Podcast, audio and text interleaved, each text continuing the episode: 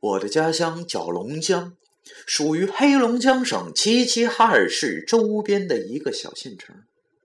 听我爷爷讲，龙江县以前叫做朱家坎儿。正所谓店小妖风大，镇小是非多。就是这样一个镇子，旁边的林子里居然还住着一伙胡子。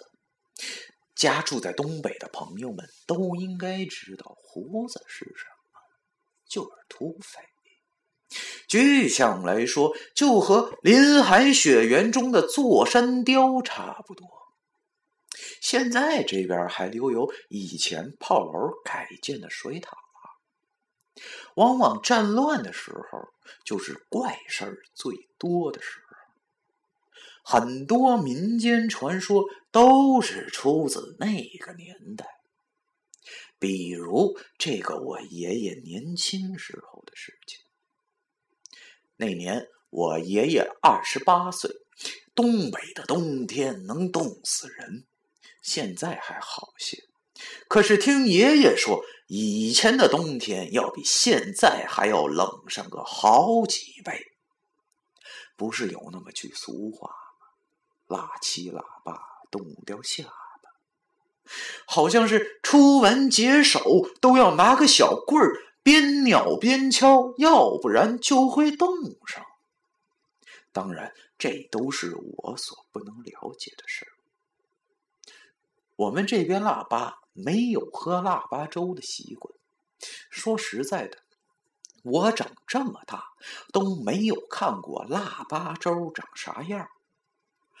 我们这边腊八的时候吃的是黄米饭，又叫黏米饭，就是那种黏黏的、分不出粒儿的饭。这粘到下巴上，感觉很恐怖。如果留胡子的人吃，更是没法想象。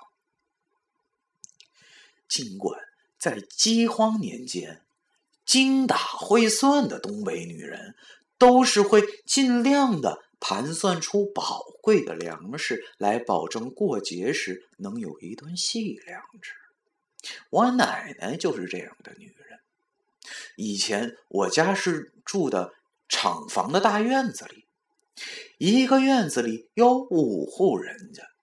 白天爷爷出去干活，奶奶就在家里收拾家务。这一天正好就是腊八。奶奶拿出了半年积攒下来的黄米，掏了遍水。这里有个说法，不同现在。以前的细粮基本上是不用淘的，因为粮食宝贵，所以能留下来多少就尽量留多少。毕竟家里好几口人，生活的艰难可想而知。